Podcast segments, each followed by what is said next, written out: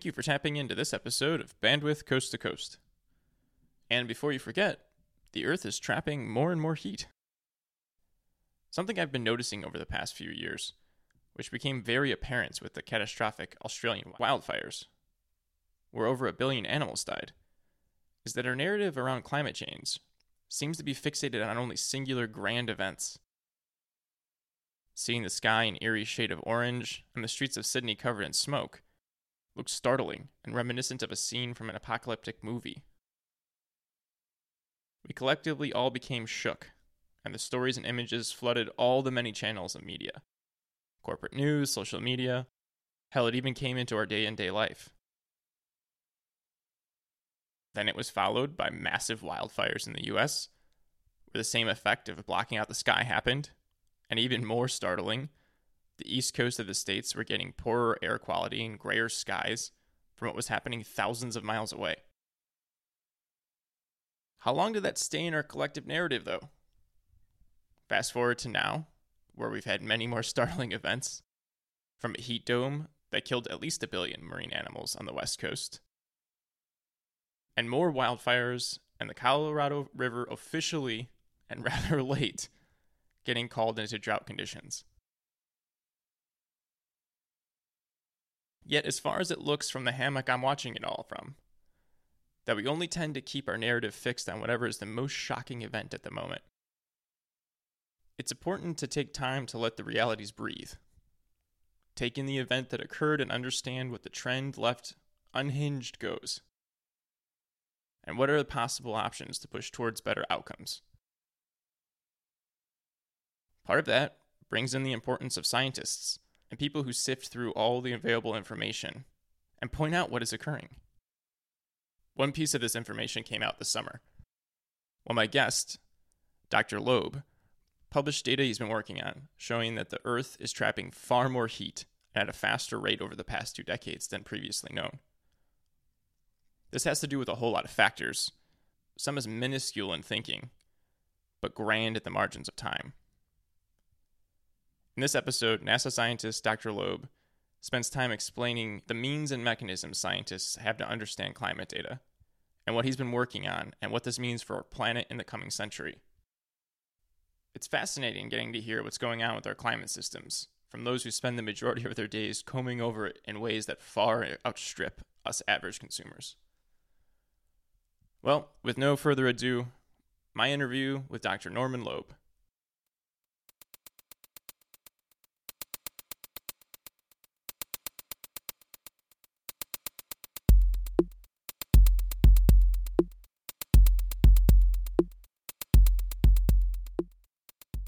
Real quick before the episode starts, if you'd like to listen to us on your streaming platform of choice, donate to the show, sign up for our mailing list, visit us at bandwidthpodcast.com. And of course, if you like what you hear, follow, comment, or subscribe to the pod from wherever you're listening. Enjoy!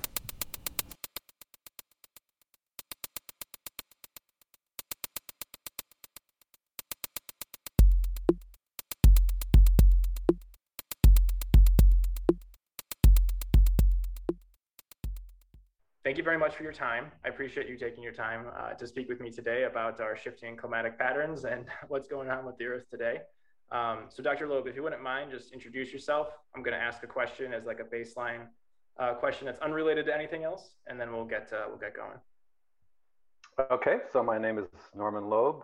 Um, I work at uh, the NASA Langley Research Center. I'm a climate scientist. I lead a project, satellite project called Clouds in the Earth's radiant energy system CERES, um, and it is essentially measuring how much of the uh, sun's energy is reflected back to space and how much thermal emission the Earth emits to space. Okay, yeah, that is all very fascinating. It's uh, like the new rocket science almost. Um, so I want to I ask this question to everyone when they're the first time guest to just kind of get more to our shared humanity. Um, so I want to ask you, what do you like to do that makes you happy? Um, well, I like sports. I like playing. There's a sport that I play that I uh, played when I was in my 20s and then stopped and then picked it up again many, many years later. It's a squash, it's a racket sport.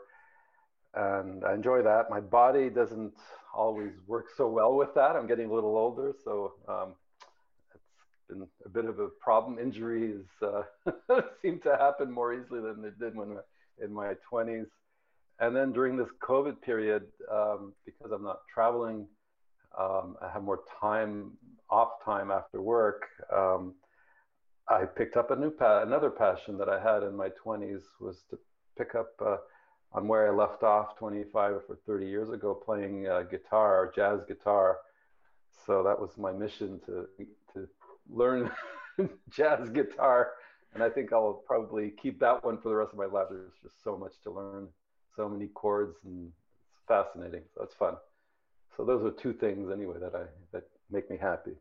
Oh well, we're gonna get along just fine. Yeah, I, have actually been playing jazz guitar for like 20 years. Uh, that's oh, like really? The, yeah, yeah. That's the longest thing I've ever done in my life, actually. Good. Yeah. Yeah. Great.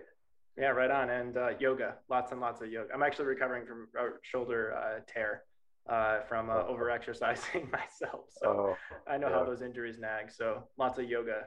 Uh, someone told me once, you'll never die and think, uh, oh man, I wish I would have done less yoga. And I've really been thinking yeah. about that a lot.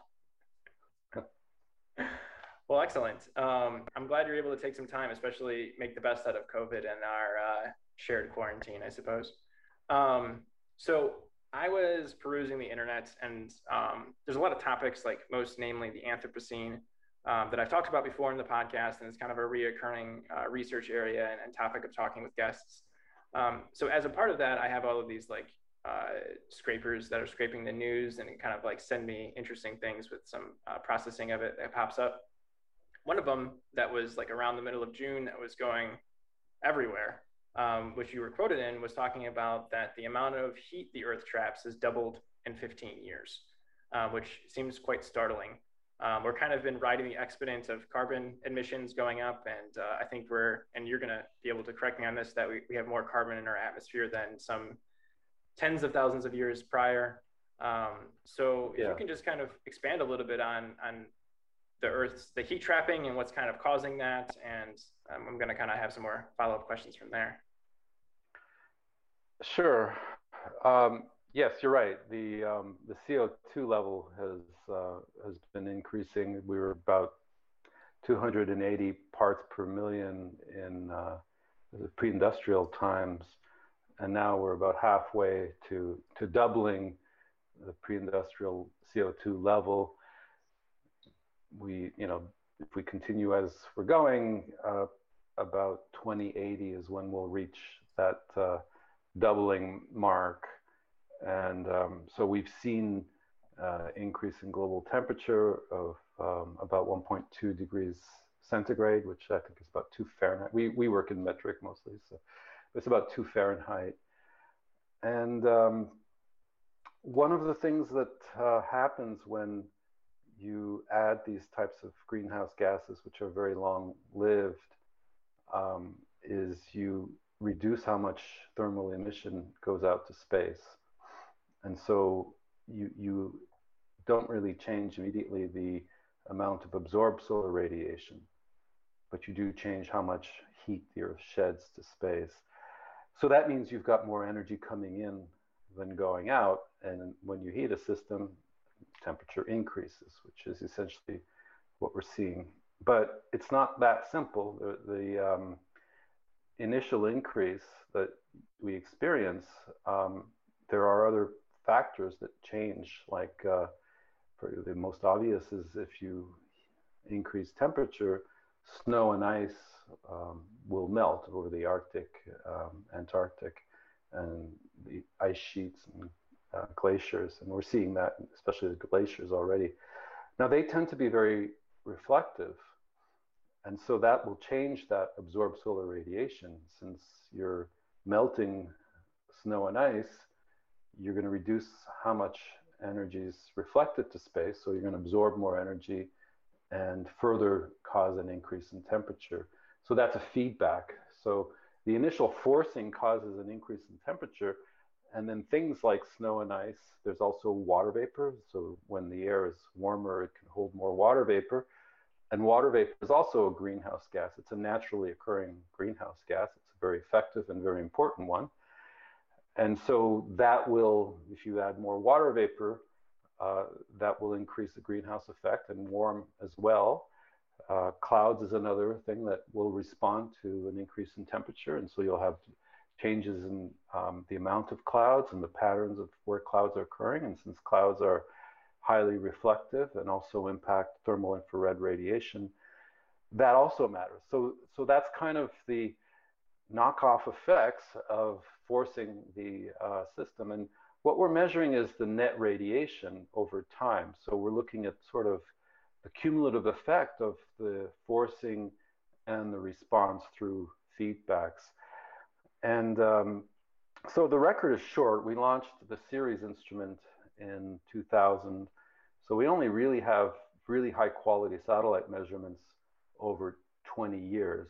Um, and um, so again, that's that's a short period. And the other thing, when you're looking at a decade or two, in addition to the forcing from things like CO2, there's also internal variability in the climate system. We all are familiar with things like El Ninos and, and La Ninas, which tend to occur on the four to seven year period. But there's other oscillations in the system, like the Pacific Decadal Oscillation, which is an El Nino-like oscillation, but occurs on the, over um, longer time scales. So those have to be factored in in trying to understand uh, these decade to decade changes. And um, so the result that we found was we, we looked at uh, 14 years and um, we found this doubling of the net radiation that's being absorbed. And um, I think the other really important part of this study is that we were able to compare with in situ ocean observations. So let me back up a few steps. So the consequence, what, what happens to the excess energy? So you're adding more energy to the system, you're heating the system, where does that energy go?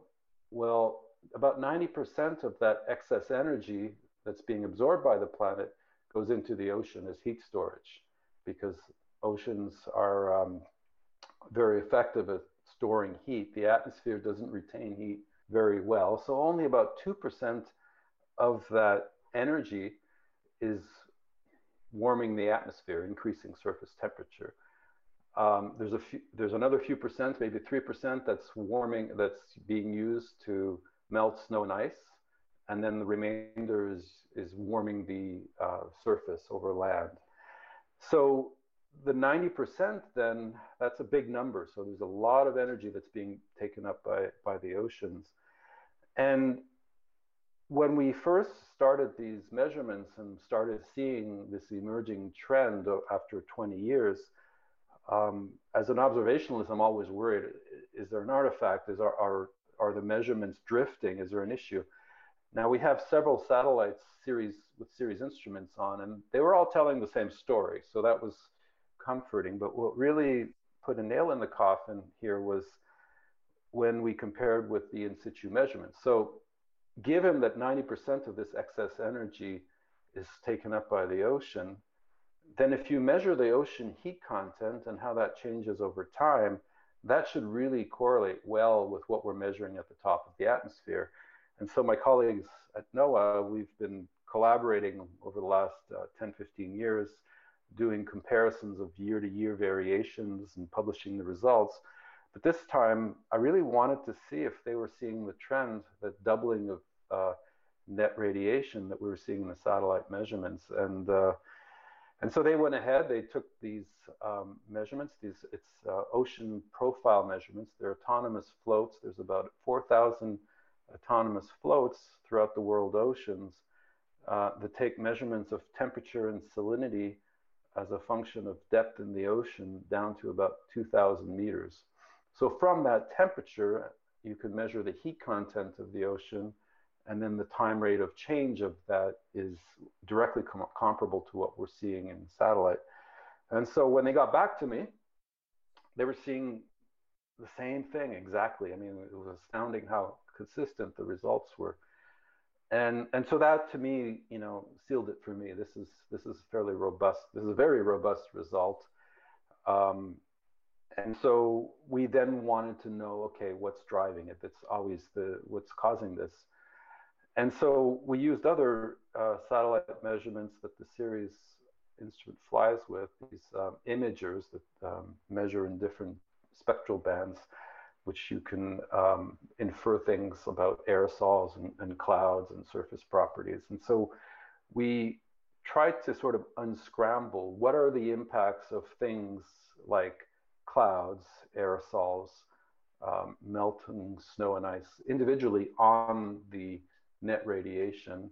And of course, we have measurements of greenhouse gases like CO2, methane that we can also uh, look at. And what we found was the certainly the greenhouse gases played an important role. So part of it is definitely anthropogenic. Uh, changes in surface albedo associated with reductions in particular in sea ice, especially in the Arctic, also had a fairly large impact on the net radiation. And then clouds had a huge impact as well. And um, the cloud changes are tied to something uh, that also changed during this period. So you may have heard about the globe, the so-called global warming hiatus that we had in the uh, in the 2000s, the first decade of the century. People, it was in the media all over the place because so basically, the idea was that global mean surface temperature in the 80s and 90s was was uh, increasing fairly rapidly, and then in the 2000s it was still increasing, but at a lesser rate. And so climate skeptics were saying, well, where did global warming go? And so they, it got coined the global warming hiatus. Now, the energy uptake didn't stop. They were just looking at temperature, and temperature, when you think about it, is one point at the at, at the interface between the atmosphere and the ocean and the surface.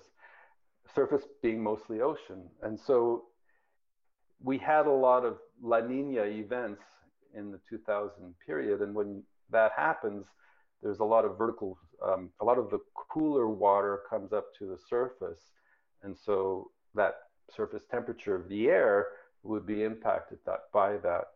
And so we had this global warming hiatus. The energy uptake didn't really matter because that's the integral of all of the energy. But in 2014, um, the pattern shifted. So we had kind of a negative phase of the Pacific Decadal Oscillation, which is essentially a pattern of sea surface temperature over prim primarily over the Pacific, where in the warm phase you would have warm sea surface temperatures in the East Pacific, cooler in, in the West Pacific, and we that switched in 2014, and the sea surface temperature patterns were warm over the Eastern Pacific, where you have a lot of marine stratus clouds, which are highly reflective. And so that is part of the story here because we saw this huge uh, cloud pattern change associated with mm. the warming of the Eastern Pacific SSTs. So it's a bit of a complicated mess. It's a bit of um, you have anthropogenic forcing that's certainly playing an important role, but then you have internal variability that's also playing a role and they're kind of coming in phase to cause a perfect storm to, to generate this doubling of the net imbalance. And so that in a, in a very long-winded way is, is sort of what's causing this. Now uh, from the observations alone i can't say what percentage is anthropogenic and what's internal variability because as i mentioned it, it combines everything to do that, you need to do a lot of model simulations using sophisticated climate models, which I'm starting to do with uh, modelers now. So that so the work that we published has raised a lot of questions that you know we want answers to as best we can. I'm excited to keep following your work.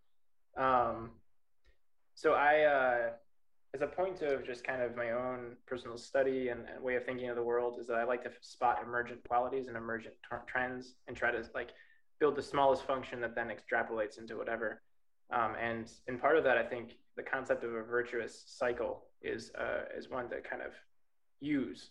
And in this case, it's if I'm transforming what you're saying into like uh, trying to make it the most atomic way possible, um, is that all of these combined forces of energetic, you know, emissions, all of these different changing of the air chemistry of the Earth, and all of it is creating a virtuous cycle, which is then fueling itself to maintain itself going forward and changing the ocean temperature, which then has an effect on all of the other cascading systems, which then continues to perpetuate and continue it. Is that a, a way of putting it?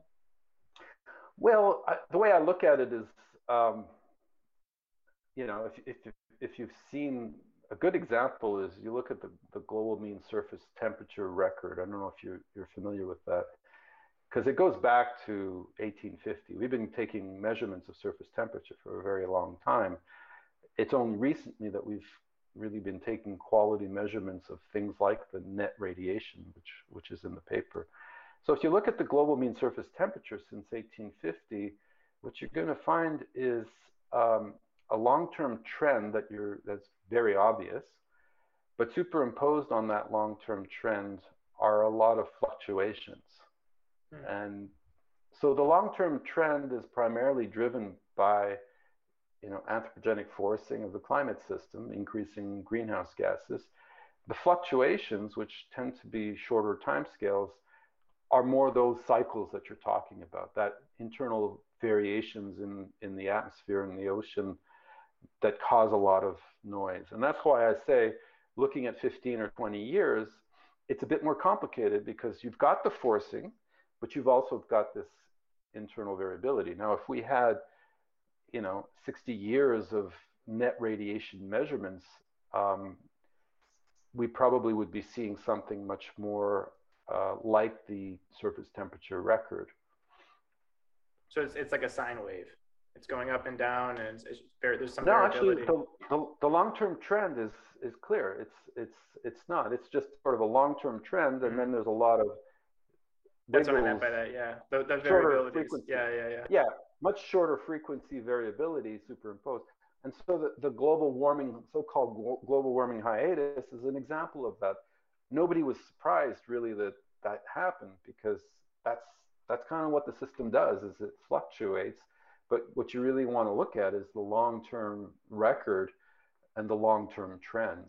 And so my hope is, is our 15 year of doubling of the Earth's energy imbalance, I'm hoping for all of us that this is um, a big part of that is internal variability and it, it shifts. I mean, we're not going to get rid of the anthropogenic part, and that's there. That's that's going to continue.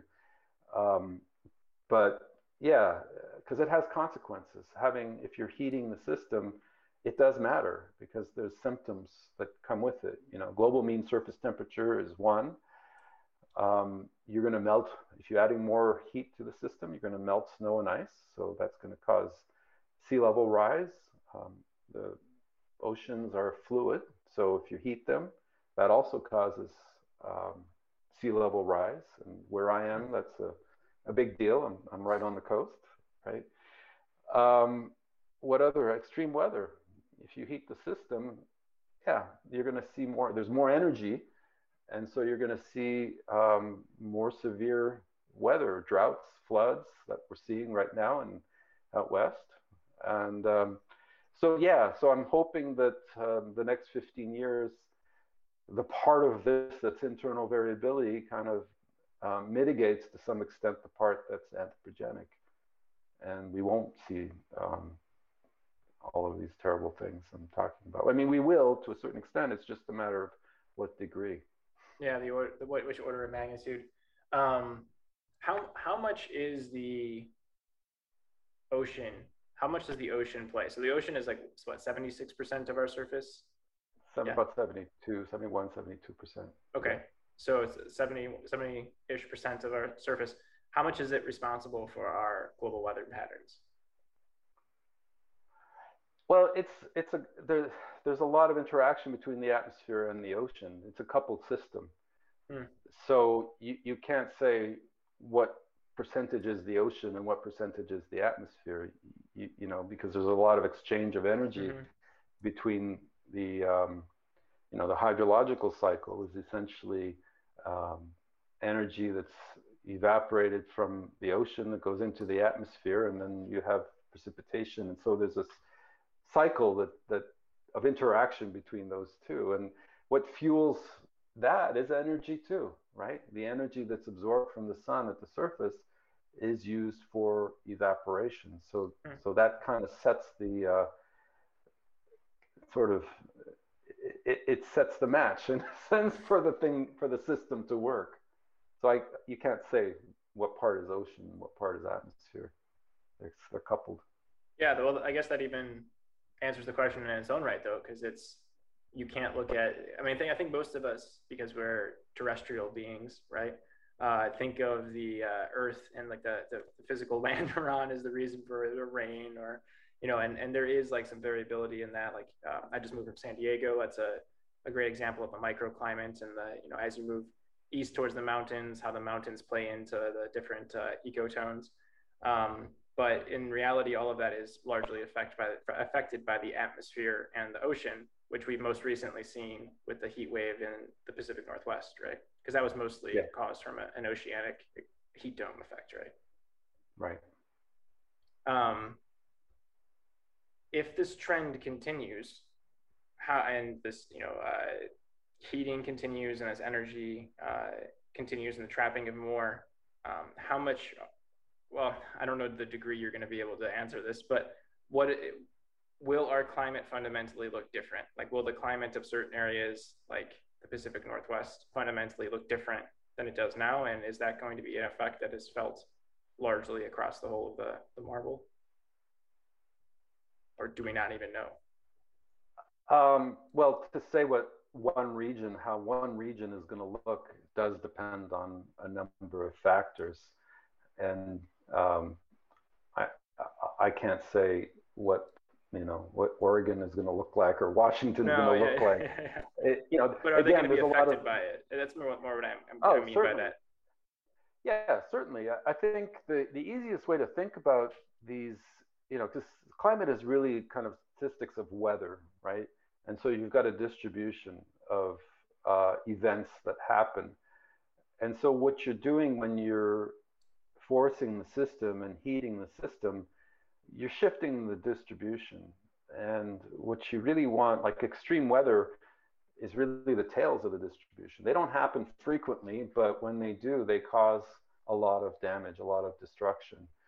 And so you could imagine if you have a, um, a, a distribution with a tail and you start to shift the, the mode of that distribution, well, you're going to see more of the extreme weather that occurs at the tails. And, and that's going to be true of many places. So potentially more droughts and more floods, those parts of the world that see that kind of weather. You can see hurricanes being more intense. You'll see more Cat 5s because again, there's just more energy that's being that's fueling these these events. You'll also see uh, shifts in patterns of the weather because the general circulation is going to respond as well to having more heat in the system. And so you could have places that were more arid become more rainy all of a sudden. Um, part of the regional prediction is is tricky. So here again, we have to rely on climate models um, to tell us locally what's what's likely to happen um, from the observations, which is really where I'm, where I live is observations world. Um, we can't really say, you know, how things will change. We have to turn to to climate models. Yeah, that that makes sense. Um, is the rate of change that we're experiencing out of the norm of what we've known historically, or I mean, I guess history is a terrible term, uh, geologically? like is the pace in which this change happening? Yeah yeah. Certainly the the last hundred years um, are unprecedented in terms of the amount of change. So prior to having anthropogenic forcing um, changes in climate were much more gradual and we're you know time scales more of tens of thousands of years associated with how the earth moves around the sun you know the orbit um, but there's no period that we know about where we had so much change in like a 100, 150 year period. That, that's definitely, so the acceleration is, is there. And the other thing were the early results we're finding from the um, work we're doing with the models that follow this study, and it's very preliminary, so I don't, I probably even shouldn't mention it, but I, I will. But the sense I'm getting is um, if you run climate models for like many what they call ensemble members, you initialize them in different ways and you run thousands of simulations and over hundreds of years with forcing. You then ask the question statistically, is the 14 year period that we studied in this um, paper, where does it lie when you look at the distribution of many, many simulations? And the, interesting result we're finding, again, preliminary, is that the models tend to underestimate what we're finding. So the um, very rarely do we find uh, 20 year periods, say, or 14 year periods in the model simulations where the trend in the net radiation or Earth's energy imbalance is as large as what we observed. And so that's, that's an interesting result. Um, and we haven't dug into why that is, but that's sort of what we're finding so far. But again, it's, it's preliminary. But that's the kind of thing you want to do is you want to take these observations and if you have a surprising result that's robust from observation, then you ask the question, do the models, um, does the modeling world replicate what we're observing? And if not, why? What is it about the model that, that isn't, isn't working right, for example? And that's how we learn. We, we learn from, you know, seeing differences and then um, there's a community that does model development and they improve the models and then we make you know, sort of slowly steps forward. I'm going to ask you to take a, a sidestep question. And could you explain what a climate model is? So, a climate model, I mean, people are familiar with weather models, right? People, um, our forecasts are generated by these numerical models, um, which are um, a bunch of equations, a bunch of complicated equations that um, represent the physics of the atmosphere, the oceans, land, and the cryosphere. So all of the fluids, the flows of fluids are represented in these models. And so that's what essentially we rely on for our weather forecasts. Um, the models that are climate models are similar to that, but they're um, they're a little bit different in some ways. Now they they have to worry more about um, the longer term, which ironically is a little bit easier to predict, to project forward than weather. Weather is very difficult over, let's say, two weeks. It's it's a very difficult thing to do. But um, when you average enough time, uh, things actually ironically get simpler. And so the models are going to have to be fed the forcing scenario, the projections of how much CO2 uh, is going to be at, in the atmosphere, how much other gases are in there. And so they represent the physics of the atmosphere, the physics, like I mentioned, all of the physics that, that are taking place. And they're not necessarily meant to predict this decade. They're meant to predict, sort of project forward.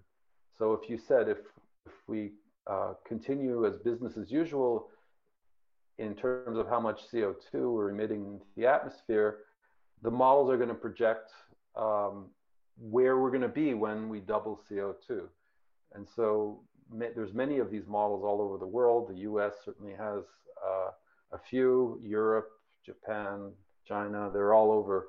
And so these different models are all running projections of um, forcing from things like CO2.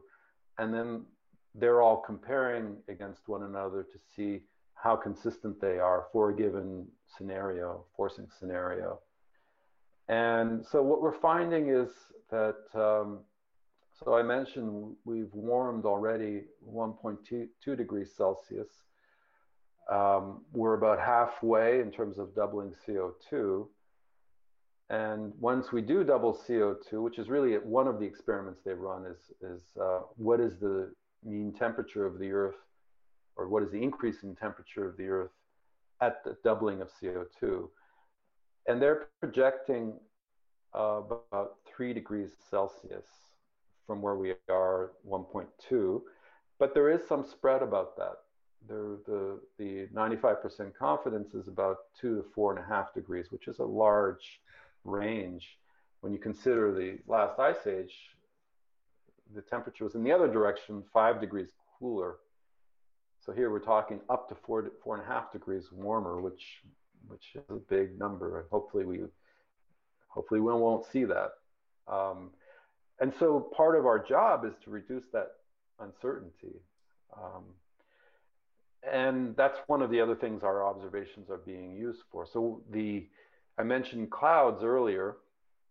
They are one of the big reasons why there's such a big spread, two and a half to four and a half degree, or two to four and a half degree spread in what they're calling what's called climate sensitivity, which is the temperature doubling CO2. Clouds are very difficult. They're very important in terms of the energy budget of the planet, but they're very difficult because you have to resolve scales that range from microns to, you know, thousands of kilometers. And um, so that's where we struggle. That's where we really have to do a lot of work to, to narrow the uncertainty.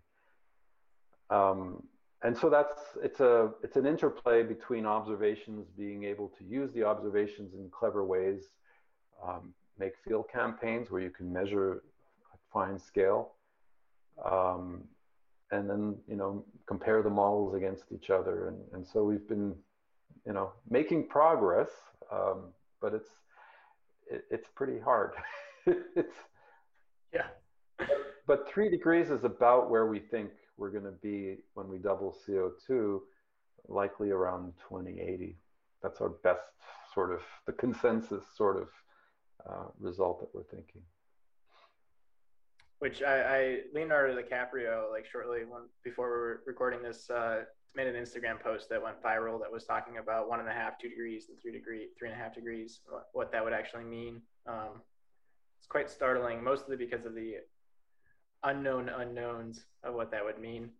Um, how much of our current like climatic understanding of, of our the way our air chemistry is changing in regards to carbon and other greenhouse gas emissions takes into account um, the anthropogenic causes so like the, the human causes of this from all of our like emissions and and how much is also because of the cycle that that creates for things such as the permafrost and that melting and releasing more carbon and other locked gases well that's part of it that's all part that's all included in these simulations okay. um, as well as the feedbacks that that take place right that's again without the feedbacks um, the warming wouldn't be as dramatic. If it was just sort of uh, increasing greenhouse gases, we, we would see uh, a few degrees warming. It's really these feedbacks that, that are exacerbating the warming. It's the changes, the response of the system. Um, so it's what we call positive feedbacks. I mentioned a few, the snow and ice, the water vapor, and, and clouds in particular. So the permafrost is is certainly part of that uh, forcing and response as well. So because you know you increase temperature, you melt more, you emit more, and the cycle continues. The feedback sort of feedback cycle continues. Yeah, uh, I was talking to uh, Dr. Heiko Balzter. He's at the University of Leicester. He does a lot of uh, satellite work and satellite imagery work, mostly on like forests and, and what's happening there. Um, and I mentioned this to him, but the permafrost melting is something that has kept me up at night sometimes once I learned about that a few years ago because of exactly what you're saying of the feedback cycle that that brings and, and just the unlocking of more carbon and then uh, the kind of uh, existential conundrum that that brings. Um, so the past 150 years versus now, there's definitely been an increase. Is the pace of the increase projecting going forward increasing as well because something i think about a lot in both like uh, socially with our use of technology as well as the way we're kind of uh, approaching the, the real anthropocene here is kind of riding the exponent like things in, in my in my eyes, the chaos in, in the system of just reality seems to be going up vertically. Um, is that also the case in this, or, or is the emission and pace of all of this starting to increase at a faster pace in this coming decade versus the past 30, 30 years? Well, I think again, I, I I'm, I'm hesitant to talk about one decade because again, it, it's it's uh, it's a short time scale on a climate in a climate sense. And again, a big part of that is because the oceans operate on much slower time scales than, than the atmosphere. Hmm.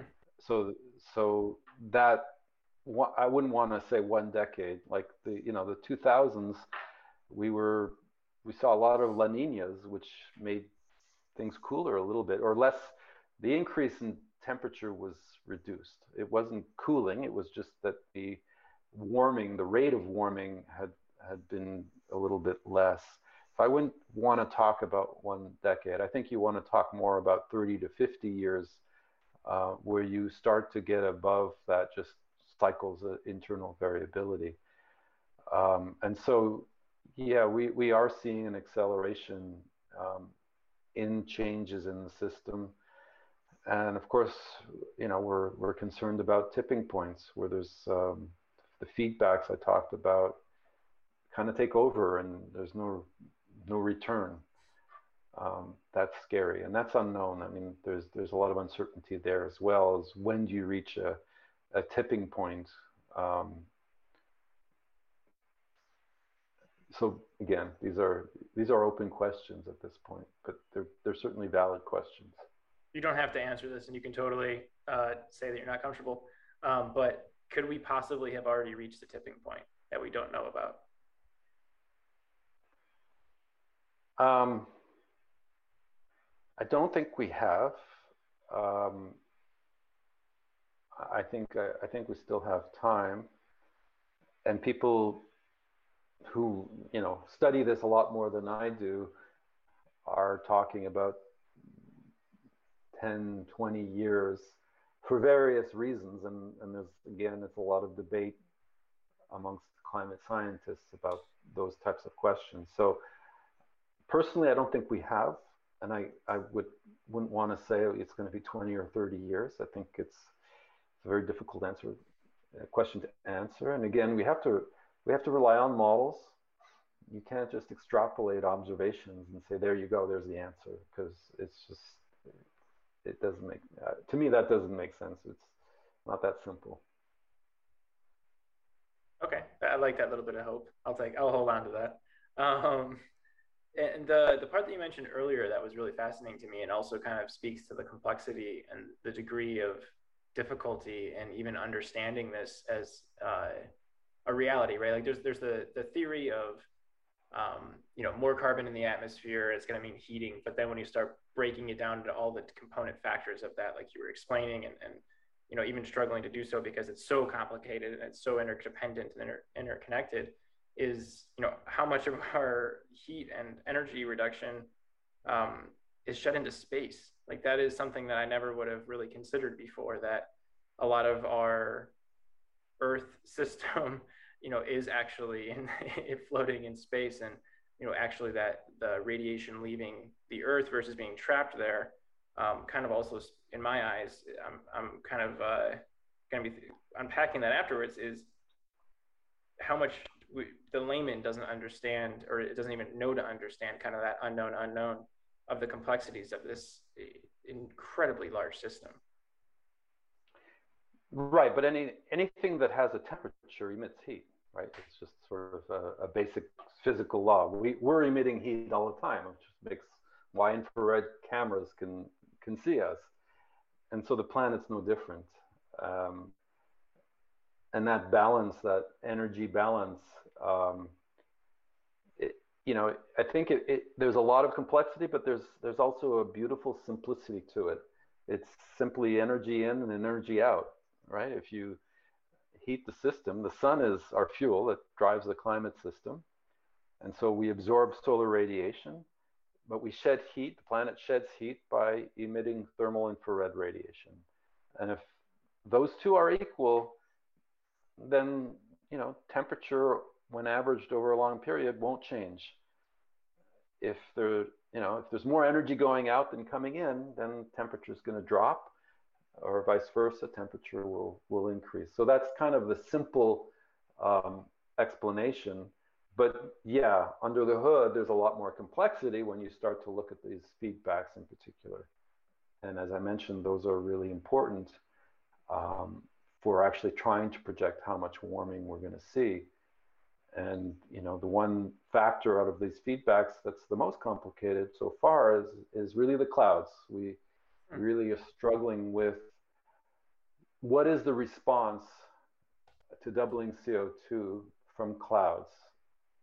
And the consensus is that the cloud distribution there'll be um, less low clouds, and those have a big impact. So the the cloud cover, the low cloud coverage over the planet um, will decrease, which will mean that essentially more energy is going to be absorbed because that low clouds, their temperature is similar to what the temperature is at the surface. And so in terms of thermal emission, they don't have much of an radiative effect, but they're bright, and so they reflect a lot of energy. And so if you start to reduce how much low cloud there is, well, you're going to absorb more energy.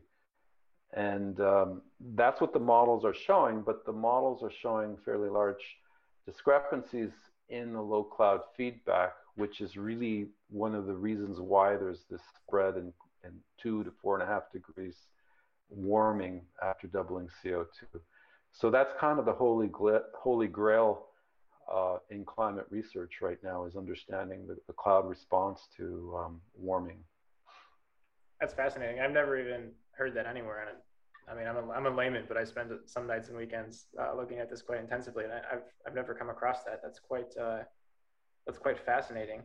Um, well, the other the other big uncertainty that well, I mean, these are problems that we're struggling with in the research world that that matter. They're they're all things that affect our ability to project what a given forcing scenario. The other one that we're studying hard is uh, the role of aerosols. So these aerosols are tiny particles suspended in the atmosphere. So dust is an aerosol.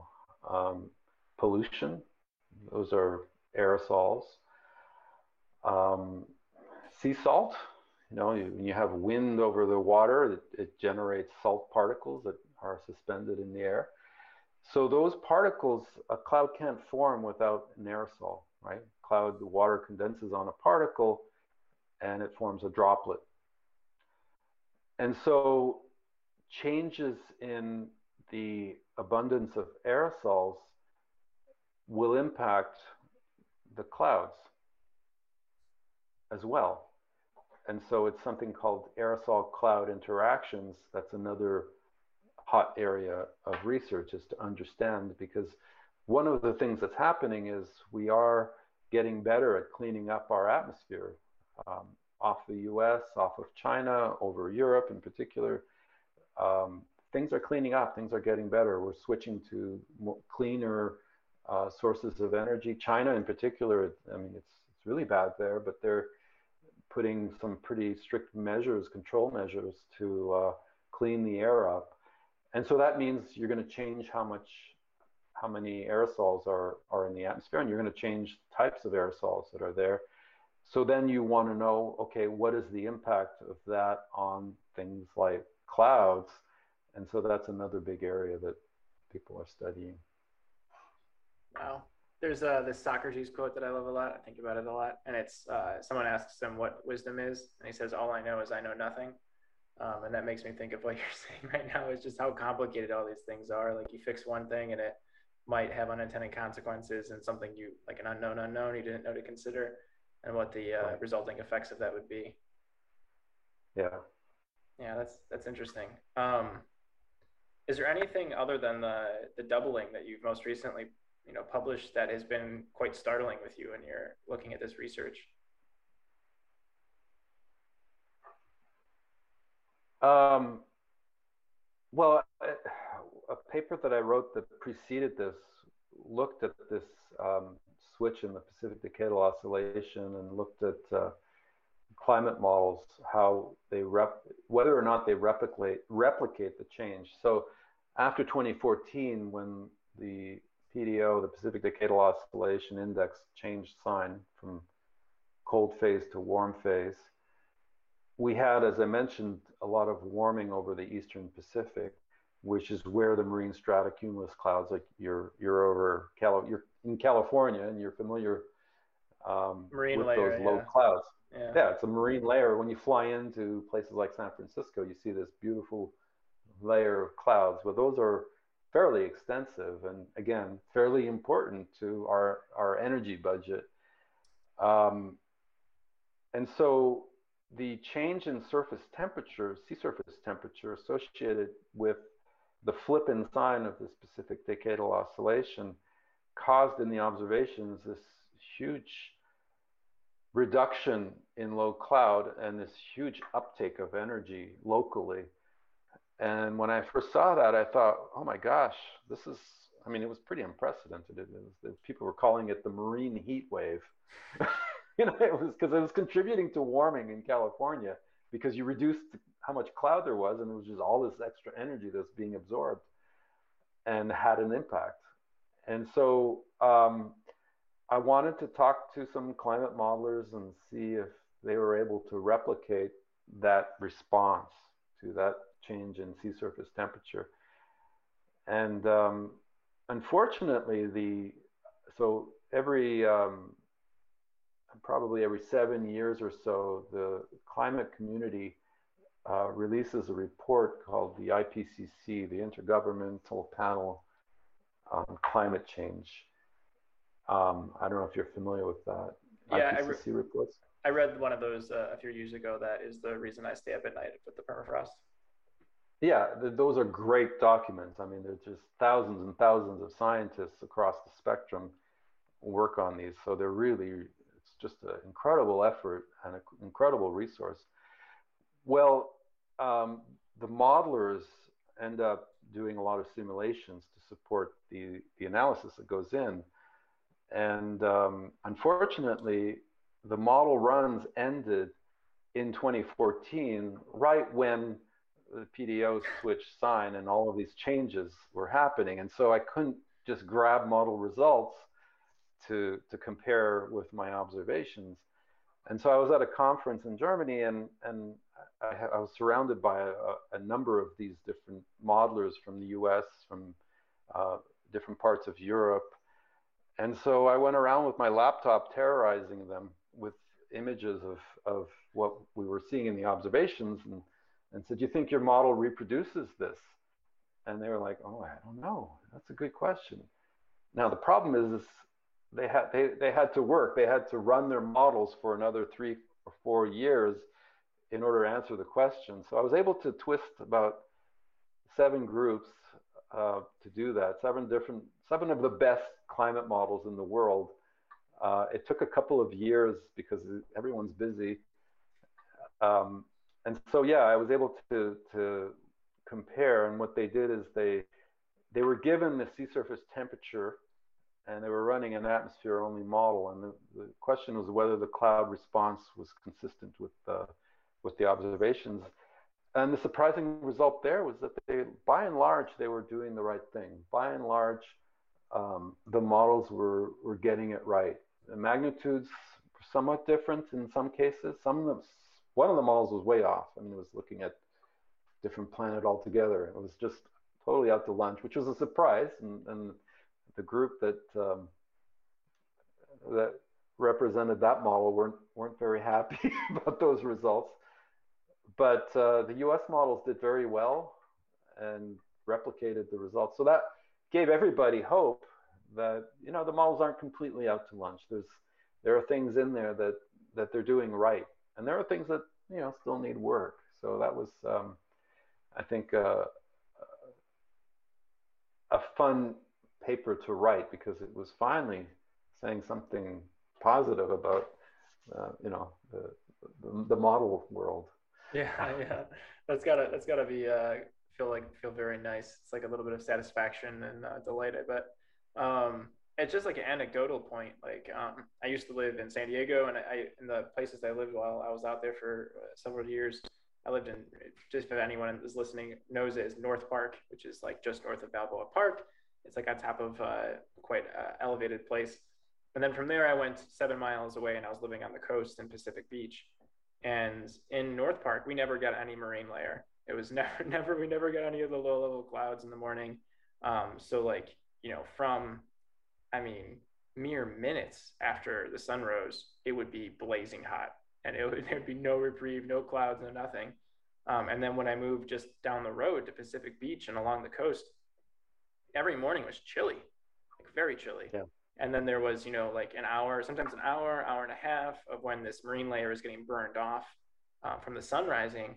Um, and it was startling to me, like how different the, the two different climates in that microclimate are. But if you're extrapolating that across an entire coastline or a, across a much larger area, um, I could definitely see how that could contribute to you know kind of a an effect on the whole system. And um, it once again kind of goes into play of just how much there is to consider in this upcoming. I don't, I don't even know how to put a timetable on it, but just the upcoming events that'll be happening over the, the next course of time. Um, it's it's always interesting how much how much is happening in regards to all of this um, and how much is really shifting. Um, yeah, well, thank you for your research and your work. I mean, this is this is really fascinating. Um, I hope more people are you know starting to kind of getting their eyes on this type of stuff and understanding really what this all kind of means and contends with.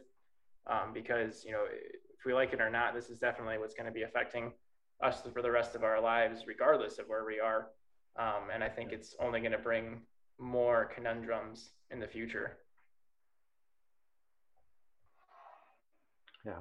Well, I hope, uh, hope certainly hope that uh, things do turn around and um, you know the doomsday scenarios don't come to pass. I'm you know. Uh, yeah. Well, I think we'll see. Um, I, I have as like a, a point of philosophy, I try not to generate hope because it's like a passive act. I try to build faith and and knowing that there are more people out there that are working on things like this and getting the word out. Um, I mean, I thought I know that it was you know a very startling uh, research that you did, and I, and I know that that's part of the reason that it got you know spread as far as it did. But I did see it everywhere, and even just you know preparing for this interview again, I you know searching your name came up with how many different periodicals you know use that. So I think it's it's good that people are starting to get this understanding. Um, the, the thing that I worry about, this is just anecdotal, is just how much noise there is in our daily lives and how much there is to consume as far as like from a media and just like state of being. I mean, we have so many different bills coming due at the same time. Um, and then we have all these advances in technology and viruses and everything that's all just kind of coming to a head at the same time. Like that, that is my biggest concern. I mean, I think that humans have always been quite great at adapting and, and overcoming circumstances, but we need to have a, a shared understanding of what the problem is. Yeah, and I think, I mean, what um, it, it, to me the, the the importance of that study is not just the result. Um, I, I, think from an you know from an observationalist point of view is is the robustness of the result. That mm-hmm. two very independent ways of of measuring gave the exact same result, and um, that to me is is is important because um, if our observing system is telling us different stories depending on you know what approach we use, what instrument we use, that just causes a lot of confusion, a lot of noise, and a lot of wiggle room for pretending there's no issue.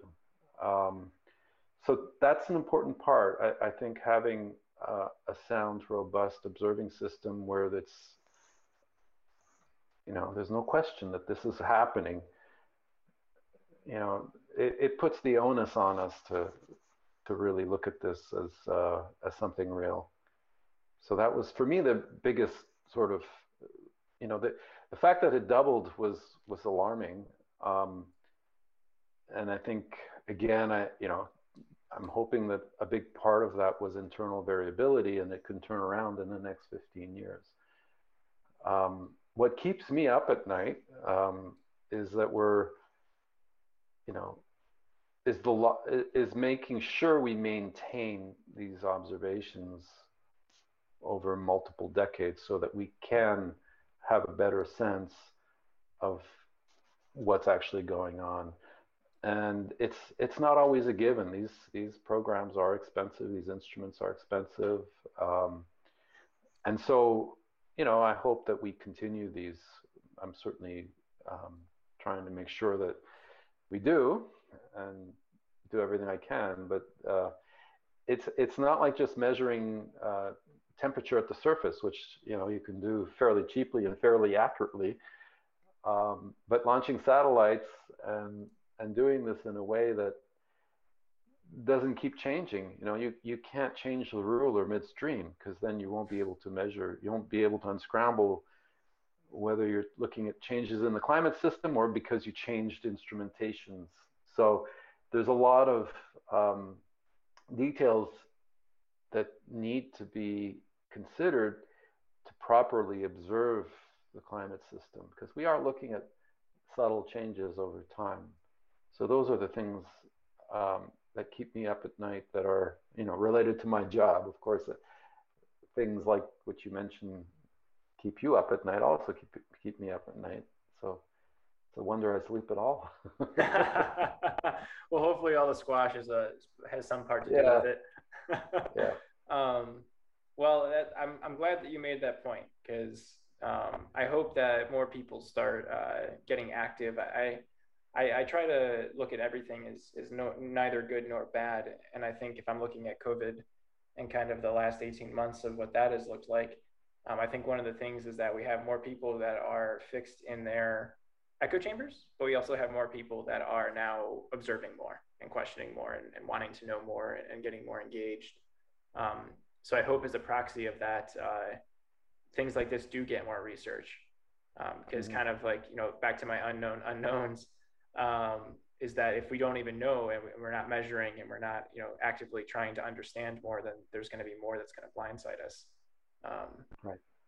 and in something as large as this and complex as this and uh, how much something like a changing climate would affect us um, i think it's it's quite important. Um, like there was just an article I was reading yesterday about the changing in our forests and how much you know drought in the west and and different shifting you know heat and things like that are leading to um, more problems like um, you know species like trees and things like that like they don't change as quickly as we're you know the earth is changing and and what that's all going to lead to um, but the more that we understand it and the more that we kind of have that shared measurement and understanding uh, you know you can't you can't make any any action without understanding what you're you're trying to solve for and understanding right. what you're dealing with yeah and that's so another point you didn't raise that that comes up every once in a while um, is this whole idea of geoengineering. I don't know how familiar you are with that that uh, there are people that are taking that very seriously um, and um, yeah that the, the scientific community the bulk of the scientific community when they are faced with these engineering solutions, um, it's exactly what you're saying. It's the unknown unknowns. What are the unintended consequences of doing some of these things that can cause more harm than good? Um, and even their effectiveness is in question. So you, you, you know, they, it could be that they're not effective at all and they're causing other unintended consequences, which, so uh, but there are people that are very serious about this geoengineering thing. It's scary. It is scary, and I, I try my best to not dismiss anything wholeheartedly. But whenever I come across like some ideas in that realm, I'm always just like, ah, God, I feel like there's so much more that we're not considering. Like I don't know how frequently they do it, but I know in Dubai, I believe it's sodium nitrate that they, or not sodium, silver nitrate that they inject into the, into the atmosphere to cloud seed to create it to to rain, um, and doing things like that. Like you know, it's very futuristic, and, and I think us as a species have a hardwiring for novelty. So I think it's very cool, and you know that definitely sometimes I think can emotionally lead us astray. Um, so I, I, think it's really cool if I'm thinking from it, you know, just like kind of a, a base novelty and delightful reaction. But in my mind, uh, that seems awfully scary in what we're actually could possibly be doing, it, especially if we start doing that at scale. Um, to your to exactly what you're saying, I think that we really need to be understanding more because I mean, like there was some understanding. Like there's a news article or news like clip that um, I came across when I was doing some research of it was the late 1800s or early 1900s that was postulating the idea of putting more carbon in the atmosphere could potentially raise the you know the, the global atmospheric temperature um, and and I wonder if how many of those things that we're not thinking about right like I, I worry more about what we're not thinking about when we do things than what we are thinking about or what our intent is right yeah, yeah. like the road to perdition is paved with good intentions right that's something I think about a lot mm-hmm. Mm-hmm. Uh, all right. Well, this was very fascinating and stimulating. I really appreciate your time, and I'm, I'm going to be looking a lot at clouds after we get off the phone. Uh, is there anything else that you want to mention while I still had you? No, I think I think we covered uh, covered it well. Good job. Ah, thank you very much. I appreciate that.